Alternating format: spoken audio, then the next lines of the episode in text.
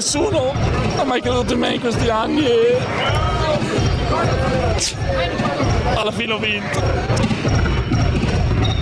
Backdoor Podcast, tutto quello che c'è dietro al basket solo su basketissimo.com. Amici di Backdoor Podcast, benvenuti. Questa è la 72esima puntata del programma. Dopo le varie grigliate, le varie feste, settimane corte, noi siamo sempre qui con Backdoor Podcast, mercoledì ore 13 puntuali come un orologio svizzero e sempre puntuali per raccontarvi una nuova storia di pallacanestro. Io sono sempre, o come detto, Simone Mazzola, siamo sempre sulle solite frequenze e potrete ascoltarci, scaricare, eh, condividere andare in streaming tutte le puntate, la puntata questa e le puntate precedenti, tutte in archivio, archiviate ovviamente su iTunes, su tutti i eh, commutatori di eh, podcast, potete ascoltarci veramente dovunque, ovviamente su basketissimo.com oppure sul, sul blog direttamente di Backdoor.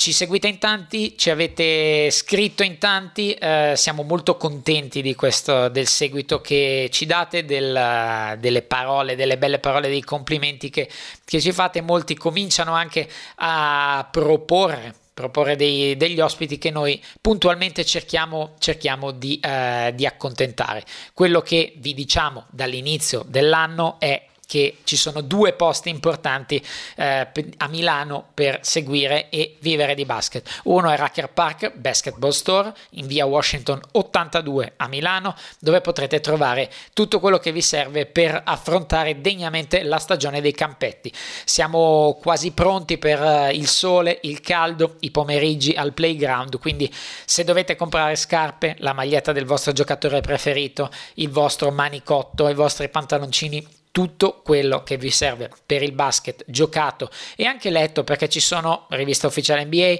tanti libri tra cui American Dream e uh, Warrior scritti ovviamente uno da me e uno da Sergio Cerbone che uh, saluto caramente parte della, della crew di Basketissimo e ovviamente autore di libro infatti Racker Park ne ha ospitato la, eh, la, presentazione assieme a Flavio Tranquillo, potete veramente vivere il basket a tutto tondo, merchandising ufficiale di Milano, merchandising ufficiale di Brindisi che lotta per i playoff e magari si troveranno anche contro nel primo turno di Lega Basket Playoff proprio queste due squadre, insomma Guida e Davide vi possono condurre all'interno di ogni tipo di scelta riguardante le eh, divise, scarpe, tutto quello che serve per la vestizione a livello di pallacanestro. Racker Park Basketball Store via Washington 82 a Milano. Di sicuro, non essendo a Milano, il nostro ospite di oggi difficilmente potrà essere andato direttamente da Racker Park Basketball Store, però se ci andasse sare- Guido e Davide sarebbero molto contenti perché è se vogliamo, il talento emergente più importante eh, di, questa, di, questa, stagione e delle ultime stagioni in generale. Lui gioca alla Dolomiti Energia Trento, è già eh, stato protagonista delle giovanili in nazionale con tanti, tanti successi e eh, tante cose positive mostrate, quindi oggi ci racconta la sua storia di pallacanestro, la sua storia, la sua carriera fino ad ora, Diego Flaccadori, guardia della Dolomiti Energia Trento. Benvenuto a Backdoor Podcast. Buonasera a tutti. Allora, partiamo con eh, un, diciamo, un tuo legame con il basket e personale. Nicola Savoldelli, tuo amico abbastanza fraterno, avete iniziato insieme, eh, avete passato tante peripezie sui campi da basket, però incredibilmente all'inizio eravate come cane e gatto, vi dovevano separare proprio totalmente perché non vi sopportavate. Com'è possibile che poi nasca così un'amicizia? È eh. una magia del basket. Sì, è vero. Allora, noi abbiamo sempre fatto praticamente il percorso uguale fino, a, fino appunto a 16-17 anni, nel senso che siamo cresciuti tutti e due nel, nell'Excelsior Bergamo e, e, abbiamo fatto tutto il percorso con l'Excelsior e poi di seguito con, con Blue Robica. E appunto è vero, i primi due anni proprio era un, un rapporto diciamo di, che ci poteva stare, nel senso eravamo piccolini, quindi quando sei piccolino è normale che vuoi essere il più bravino e quindi ci stuzzicavamo un po' tutti gli allenamenti, poi con,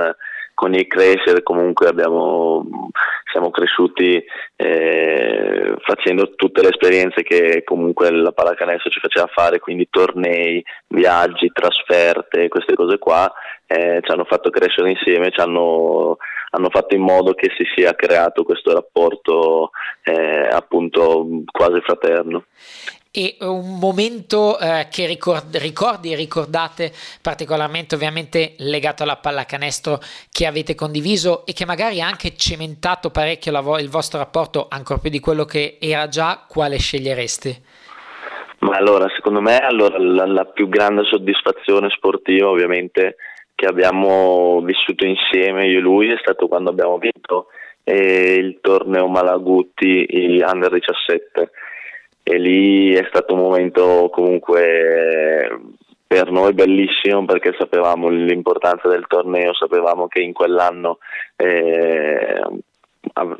se avessimo lavorato in un determinato modo saremmo riusciti a portare a casa dei, dei buoni risultati e lì diciamo è stato un po' eh, il, il, il nostro obiettivo che è stato raggiunto. E un momento, un momento che sicuramente con Nicola mi ricorderò sempre, è stato un allenamento ehm, all'Italcementi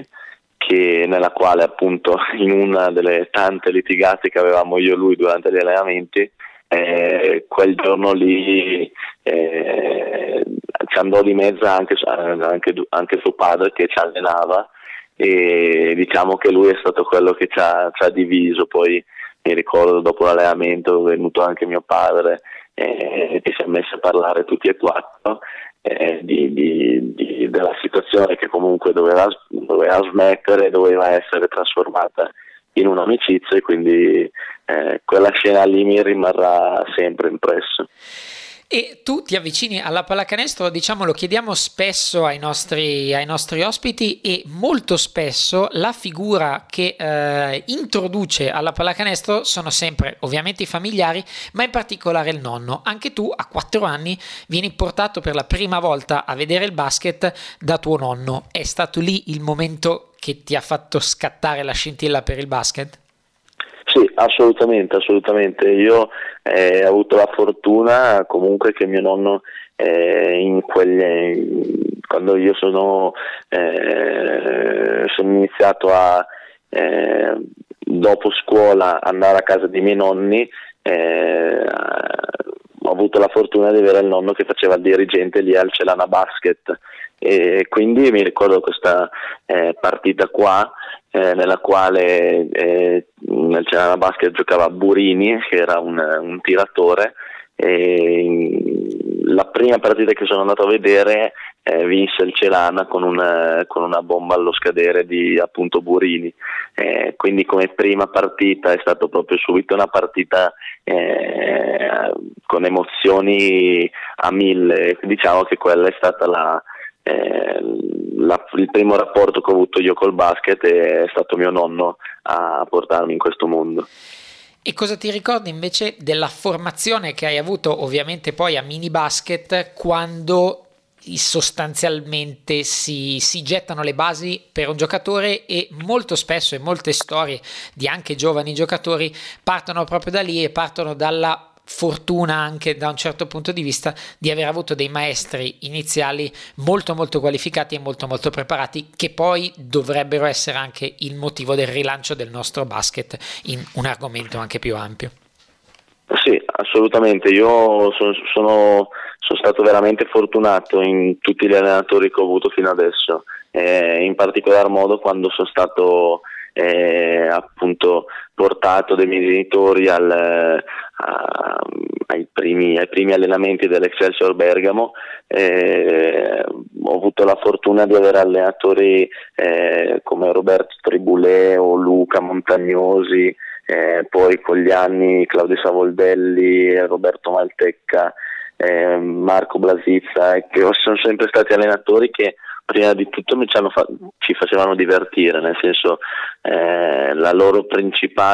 il loro principale obiettivo era quello di far passare un'ora, un'ora e mezza, due ore di divertimento ai loro ragazzi, quindi no, quando eh, noi facevamo allenamento ci divertivamo e poi comunque facevamo una cosa che, che ci piaceva, nel senso, quindi eh, alla base di tutto è importante avere allenatori che ti facciano vivere eh, quello che stai facendo, in questo caso la pallacanestro, come un, un divertimento.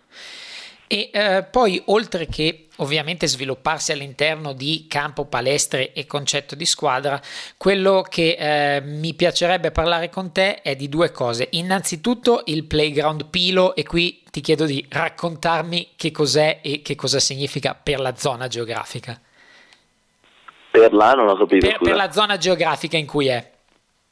Ah, allora eh, il Pilo, sì. no, che ho sentito. Ah, sì, ok. Sì, e, beh, il Pilo è, è, tante cose, nel senso che prima di tutto è stato il campetto nella quale eh, io passo e ho passato eh, tantissimi giorni d'estate della mia vita. E era il punto di ritrovo di tutti noi ragazzini e è tutto il, il punto di ritrovo dei ragazzi che giocano a basket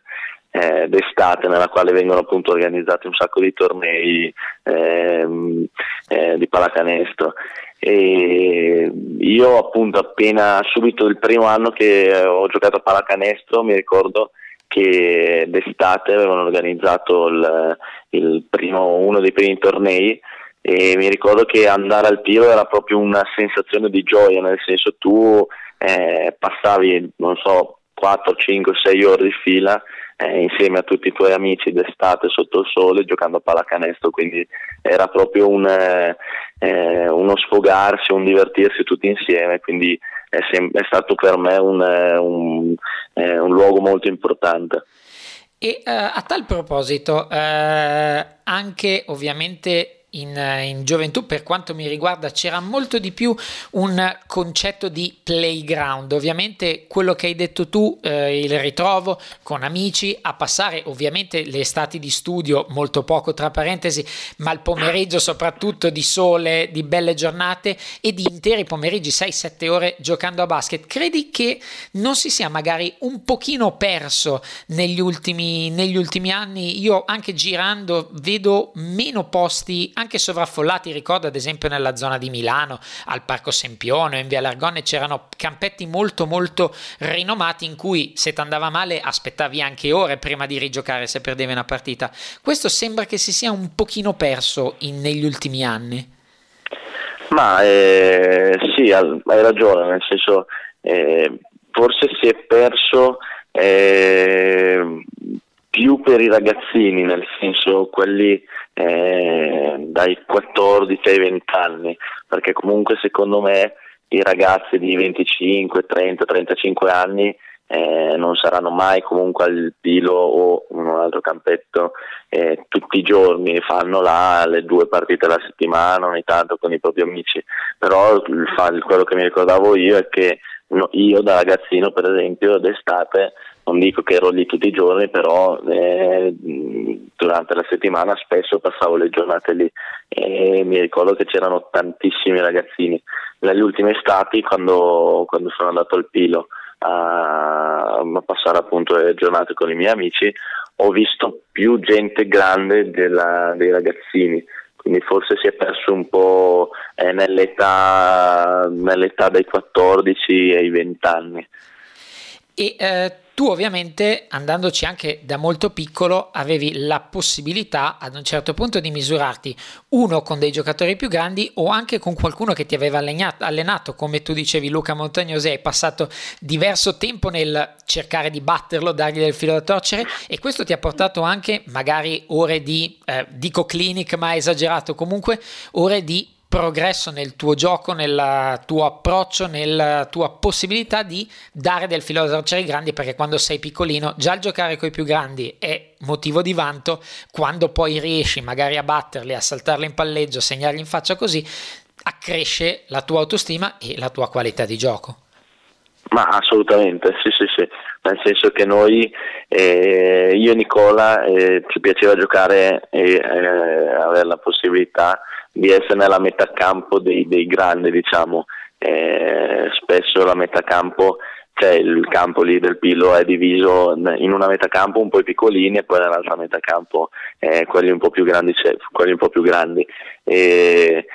mi ricordo che noi magari avevamo la fortuna di, di giocare una o due partite eh, anche con quelli grandi, ci ricordiamo sia io che Nicola, ne parliamo spesso, che eh, il, le partite con i grandi eh, sicuramente ci hanno aiutato perché già a 12, 13, 14 anni eh, giocare con gente di 25-30 anni eh, ti porta sicuramente a fare un miglioramento eh, eh, mentale soprattutto perché ti rendi conto a 13 anni che comunque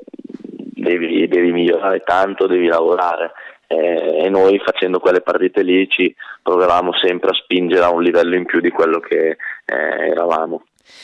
E ora in questi ultimi anni sei stato ovviamente anche il testimonial del torneo King of the Pillow che eh, c'è in estate e eh, ti rivedi un pochino in quei tempi in cui eri tu, diciamo, dall'altra parte in campo a giocare? È una bella sensazione, eh, quest'estate quando c'è stato eh, il King of the Pilo a settembre e arrivare lì come tra virgolette testimonial del torneo che ho fatto per almeno eh, 10-15 anni eh, è, stato, è stata una sensazione bella nel senso che eh, essere tra la gente con, con, la quale sei cresciuto e con la quale hai guardato, perché comunque i ragazzi grandi spesso li guardavi, essere lì come testimonial è stata una bella sensazione e spero in futuro di poter essere presente eh, per qualche eh, iniziativa che, che farà il King of the Pillow. E poi nel 2014 arriva eh, il vero salto, il vero salto nel professionismo. Un pochino prima c'è eh, il momento in cui devi eh, tagliare il cordone ombelicale, diciamo est- andartene via dal tuo ambiente e tu scrivi una lettera di ringraziamento alla tua società, ovviamente senza entrare nei dettagli, la sostanza di un così tanto tempo passato in quella zona e comunque essendo cresciuto lì, cosa ti sei sentito di dire a loro? Ma semplicemente mi sentivo in dovere di, di trovare le parole esatte per, per, ringraziarli di tutto quello che eh, hanno fatto loro per me eh, in, in, questi anni, quindi semplicemente non volevo eh, dire chissà cosa oppure eh, fare dei discorsi troppo complicati, semplicemente volevo trasmettere a loro un ringraziamento perché in, in tutti questi anni mi hanno sempre trattato come, come se fossi stato uno della, della, loro famiglia, quindi era, era importantissimo trovare le parole giuste per ringraziarli di tutto.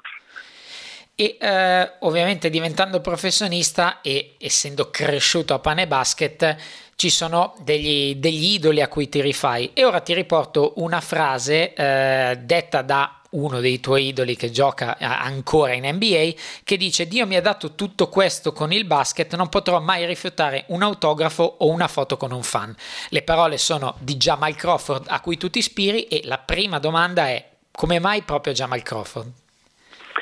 Allora, Jamal Crawford perché è un giocatore che mi piace molto guardare, nel senso io ho sempre avuto e ho tuttora il concetto comunque di,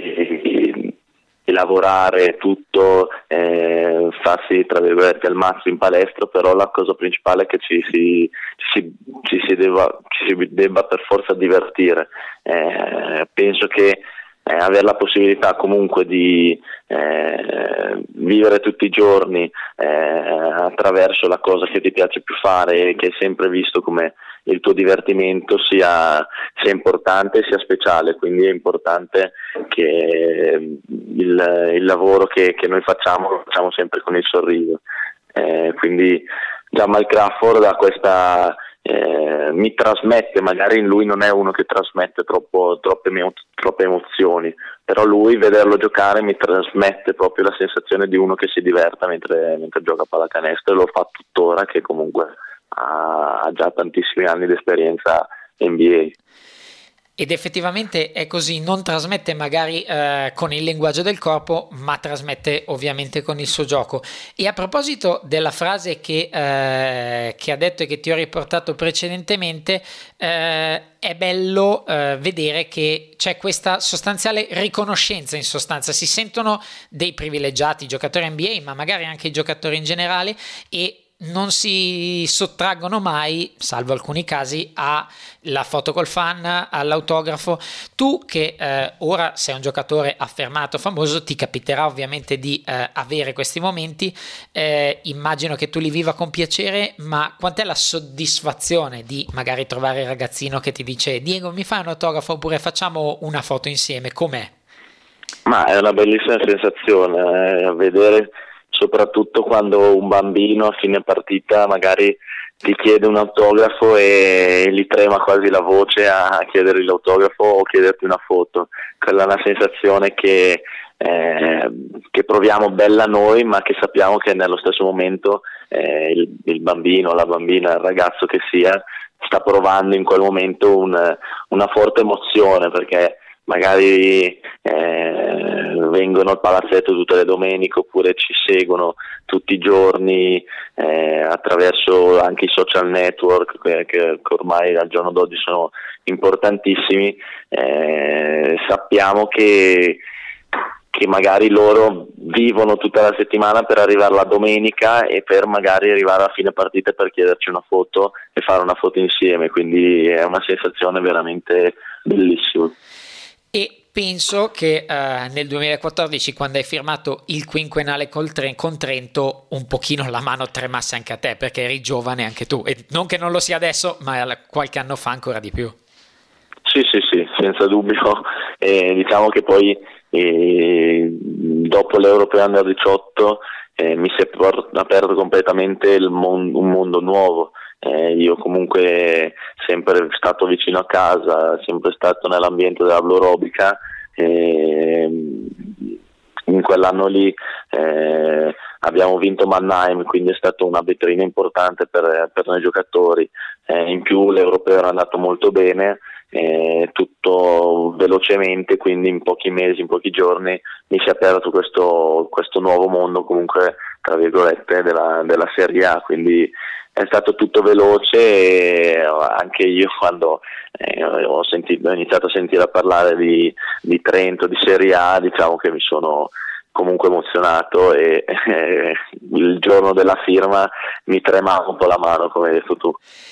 E al, nel progetto ovviamente è stato un contratto e lo è tuttora comunque a lungo termine e c'è stato proprio un progetto di crescita graduale su di te, ma che è un po' l'emblema di come ha lavorato Trento in questi anni. E mettendo per ora da parte un pochino quello che ha fatto la squadra, eh, personalmente si pensava ovviamente in un primo anno di adattamento, anche un pochino di training, di allenamento, eh, per poi fare sempre un passo in avanti. Tu come valuti questo processo fino ad ora che hai fatto dall'inizio del tuo, della tua firma sino ad oggi? Pensi che le tappe siano state tendenzialmente rispettate? Assolutamente sì, infatti questo penso sia anche la, penso sia soprattutto la forza di Trento, eh, non fa mai il passo più lungo della gamba, eh, fa le cose, se fa una cosa la fa fatta come si deve. Eh, il mio percorso eh, è sempre stato fatto con l'idea di fare un passo alla volta senza, eh, senza esagerare o, eh, o senza, fare, senza, pretendere troppo. Il primo anno comunque era l'anno in cui dovevo eh, ambientarmi nel mondo del, della, della, Serie A, nel mondo dei grandi, nel mondo degli americani eh, e così è stato. Il secondo anno già è stato importante con il fatto dell'Eurocup, eh, un anno in cui comunque già eh, giocavo diver- un buon minutaggio, quindi eh, sono iniziato comunque a stare, stare in campo diversi minuti a un certo livello e quest'anno diciamo è stato l'anno in cui eh, sia io che l'Aquila eh, avevamo come obiettivo quello di eh, diventare un giocatore comunque di Serie A e dimostrare di essere un giocatore di Serie A e eh, penso che comunque stia, stia andando tutto come debba, debba andare. Il primo canestro in Serie A lo segni contro Varese, contro la Varese di Pozzecco, che sta- è stato un tuo grande estimatore e eh, perlomeno era in lizza assieme a Trento, ti aveva fatto abbastanza la corte. Eh, quanto è stato bello quel momento del primo canestro, innanzitutto magari a livello emotivo, e eh, quanto altrettanto bello possa essere venire addirittura corteggiato da più squadre, immagino a quell'età. Sì, eh, per quanto riguarda il canestro è, stato, è stata una bella emozione. Eh, il Varese comunque, eh, Varese soprattutto Pozzecco eh, aveva appunto eh, dimostrato di essere, di essere intenzionato a, a volermi. Eh, Gianmarco un giorno è venuto anche a Bergamo a fare due chiacchiere eh, per provare comunque a, eh, a convincermi di, di, eh, di, intraprendere il percorso con Varese e mm, fare il primo canestro comunque contro di loro. Mi ricordo che fu allo scadere del secondo quarto quindi eh, una, una sensazione ancora più intensa è stato, è stato, bello. E comunque assolutamente avere la possibilità di eh, non scegliere, però comunque avere più squadre che dimostrano il proprio interesse eh, per, per, me comunque stato è, è, bello, è bello poter scegliere diciamo. E eh, oltre a questo, una delle tue prime partite fu contro Reggio Emilia e eh, ricordo che c'è stata una, non mi ricordo se una condivisione su un social o comunque qualcosa in cui è subentrato anche un altro tuo amico, ovvero Federico Mussini, e gli hai fatto vedere, gli hai detto guarda dove sto giocando. Ti dico come, com'è il tuo rapporto eh, con, con Federico e poi vorrei magari fare un parallelismo tra la sua scelta, quella di andare negli Stati Uniti, e magari la tua, quella di restare e eh, affidarti a un progetto come Trento? Ma allora lui è semplicemente il mio miglior amico, nel senso eh, abbiamo passato le ultime, adesso non so di preciso, però 4-5 stati eh, sempre assieme e abbiamo condiviso tutte le, le, esperienze comunque sportive più intense perché alla fine la maglia della nazionale è la maglia che ti dà le, le, emozioni più intense, quindi abbiamo vissuto tutte le emozioni forti insieme. E, mm,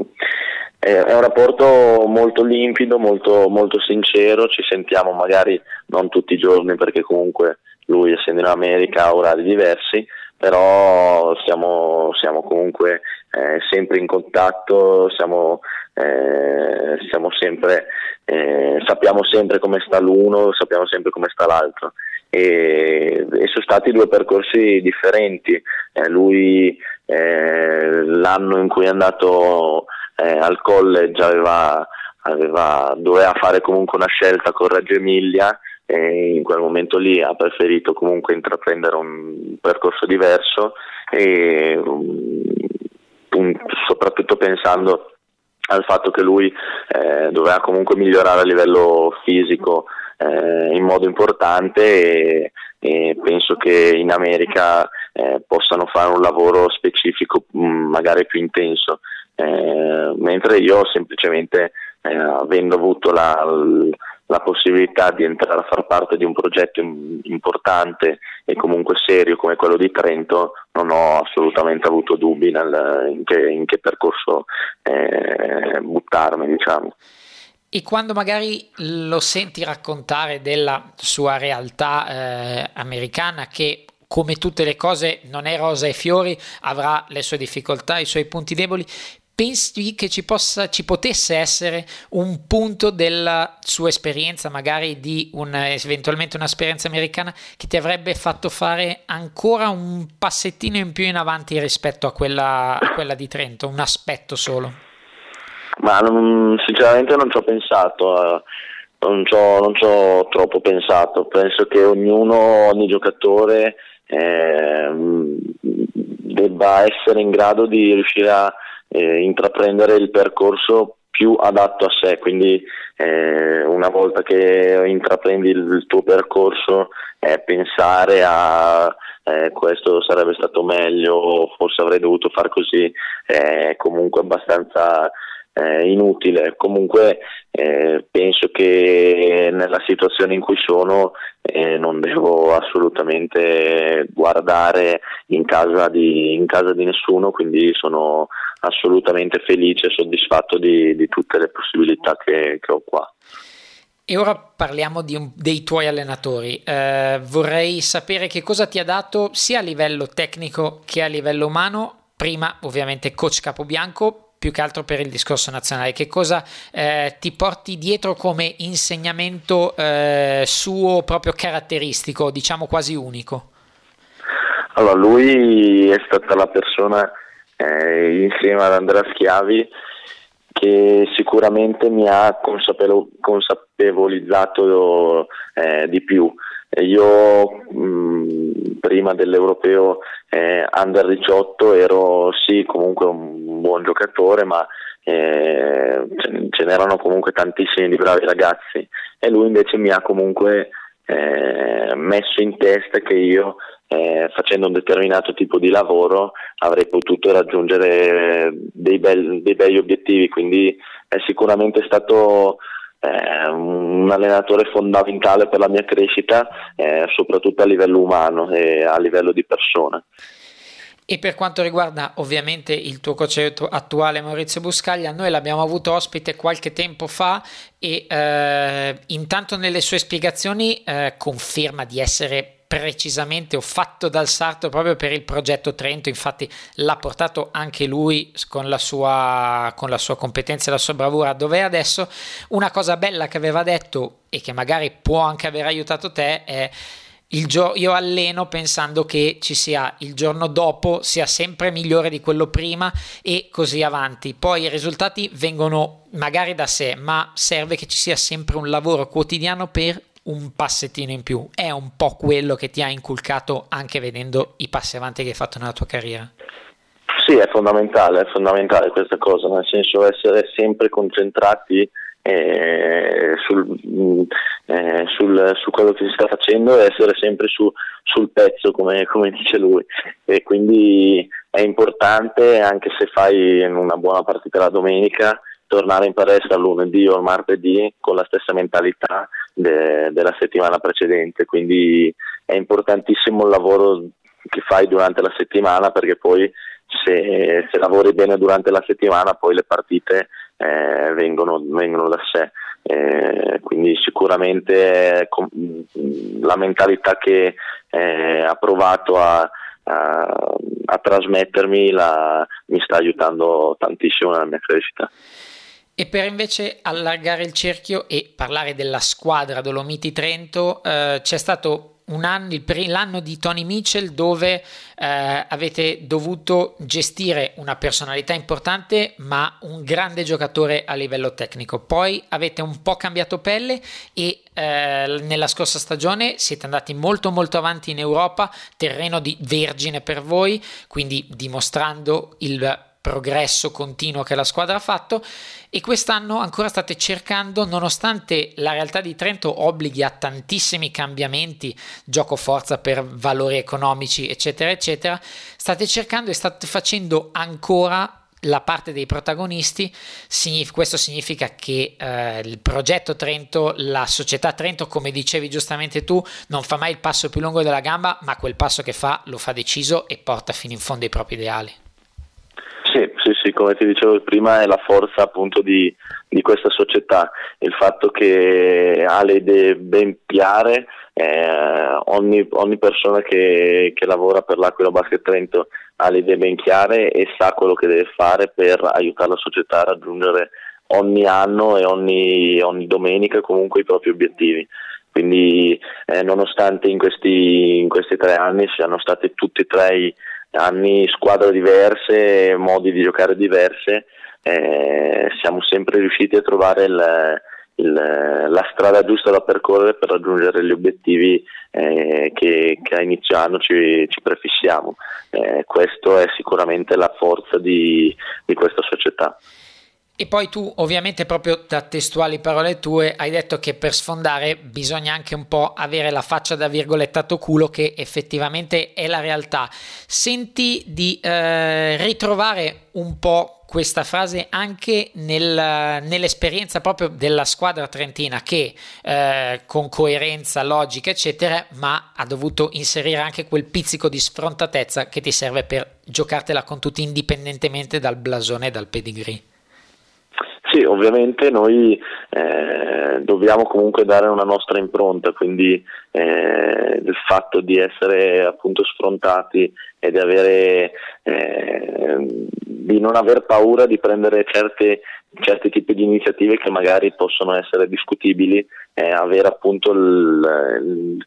questa cosa di, di, fare tante cose distinto e come, come ci vengono eh, può essere comunque la, la, nostra impronta. Una squadra comunque dura e che eh, lavora di squadra ma lavora eh, soprattutto distinto, quindi mh, distinto secondo me è la cosa che ci sta quest'anno permettendo di fare fino a qui una, un'ottima stagione. E andando un pochino off topic, prima delle partite ascolti ancora i Gut Game o hai magari cambiato, cambiato playlist o cambiato canzone motivatrice?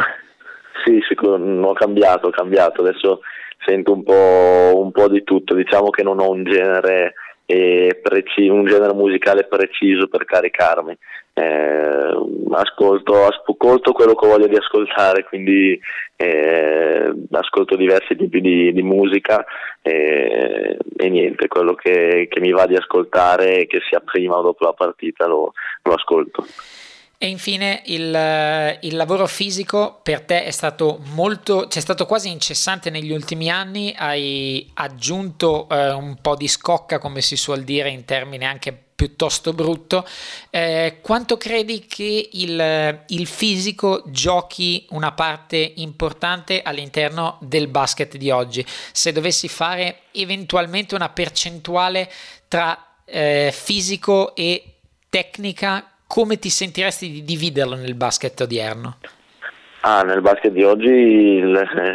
l'aspetto fisico è fondamentale. Se penso che eh, a meno che tu sia proprio un fenomeno, eh, tu debba essere comunque eh, prestante a livello fisico e eh, penso che nel basket di oggi le percentuali siano più in pendenza verso l'aspetto fisico che verso l'aspetto eh, comunque tecnico, tattico e, e, di talento. Quindi se ti devo fare le percentuali, secondo me al giorno d'oggi siamo intorno al 60 per l'aspetto fisico e al 40 per l'aspetto tecnico. E ora per chiudere, eh, settimana scorsa abbiamo avuto eh, Cecilia Zandalasini e abbiamo detto per lei l'obiettivo è la WNBA e penso che sia la voglia di tendere di chiunque. Eh, quanto, quanto, è bello guardarla per te, magari da un pochino più vicino, hai messo il tuo nome nel draft, però questo è relativo. Quanto è bello pensare di eventualmente poterci stare, poi potrà succedere, non potrà succedere, ma quanto è gratificante pensare di avere una possibilità eventualmente di esserci. Ma è una bella sensazione, nel senso che eh, quello che magari ho fatto eh, nel, nel, eleggermi possibile al draft non è un ok io sono pronto e io penso di poter giocare in NBA, è un passo per comunque eh, fare in modo di avere più, più pressione positiva addosso e più, più, comunque occhi puntati addosso per comunque diventare un giocatore pronto per l'NBA penso che ci sia, ci sia ancora molto lavoro da fare, però sicuramente avere la possibilità di eh, già solamente avere la possibilità di vedere il proprio nome vicino a, a quello dell'NBA è una cosa che eh, fa bene, fa bene al morale, fa bene comunque alla, alla consapevolezza eh, nei propri mezzi. Io ti faccio l'in bocca al lupo per quello che conta adesso, ovvero la stagione con Trento, di finirla al meglio e ovviamente anche per il tuo futuro. Ti ringrazio molto dei tuoi racconti e della tua disponibilità. Grazie a te, buona serata. Alla prossima, ciao. Alla prossima, ciao ciao. Ringraziamo ancora Diego Flaccadori, guardia della Dolomiti Energia Trento e se volete vedere Diego Flaccadori e la sua squadra assieme a tutte le altre nei playoff di Lega Basket non potete che prenotarvi un tavolo da Mind the Gap in via Curtatone 5 a Milano, perché il Mind the Gap è il locale del basket. Le sere saranno piene da qui in avanti di playoff NBA, di playoff di Lega Basket, di Final Four di Eurolega con il weekend che si avvicina sempre di più. Insomma, non avete scuse se volete guardare la pallacanestro, sorseggiarvi una buona birra o mangiarvi un ottimo hamburger, non potete che andare da Mind Gap in via Curtatone 5 a Milano. L'assortimento di birre è infinito, di cibo invece pure. Teo e, suoi, la sua crew vi eh, potranno gestire uno dei tanti monitor, dei tanti televisori all'interno del locale e dedicarne uno con un vostro angolino tutto dedicato alla pallacanestro, anche se ovviamente in Italia il calcio impera, ma non è un problema perché un angolo per il basket, il Mind Gap in via Curtatone 5 lo trova sempre. È tutto anche per questa puntata, dopo aver parlato di un altro talento, dopo Cecilia Zandalasini settimana scorsa è arrivato il momento di Diego Flaccadori, abbiamo parlato di uomini, di donne, siamo eh, uguali nella trattazione, l'importante è che sia pallacanestro, l'importante è che sia una storia particolare, l'importante è che ci siano degli aneddoti, perché questo è lo stile di Backdoor che voi seguite da tanto tempo, arrivata alla 72esima puntata, speriamo di continuare continuare su questa linea, trovare sempre ospiti nuovi, sempre storie nuove di pallacanestro e intanto uno vi ringraziamo per il vostro seguito, due vi diamo appuntamento a settimana prossima e tre andate e spargete il verbo del basket. Un saluto e un abbraccio da Simone Mazzola.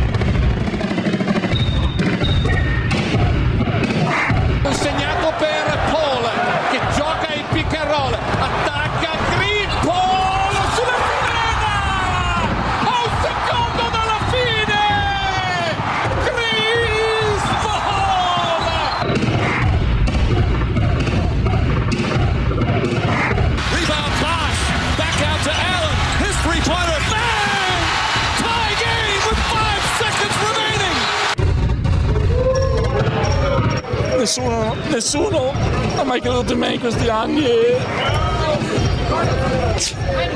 alla fine ho vinto. Backdoor Podcast, tutto quello che c'è dietro al basket solo su basketissimo.com.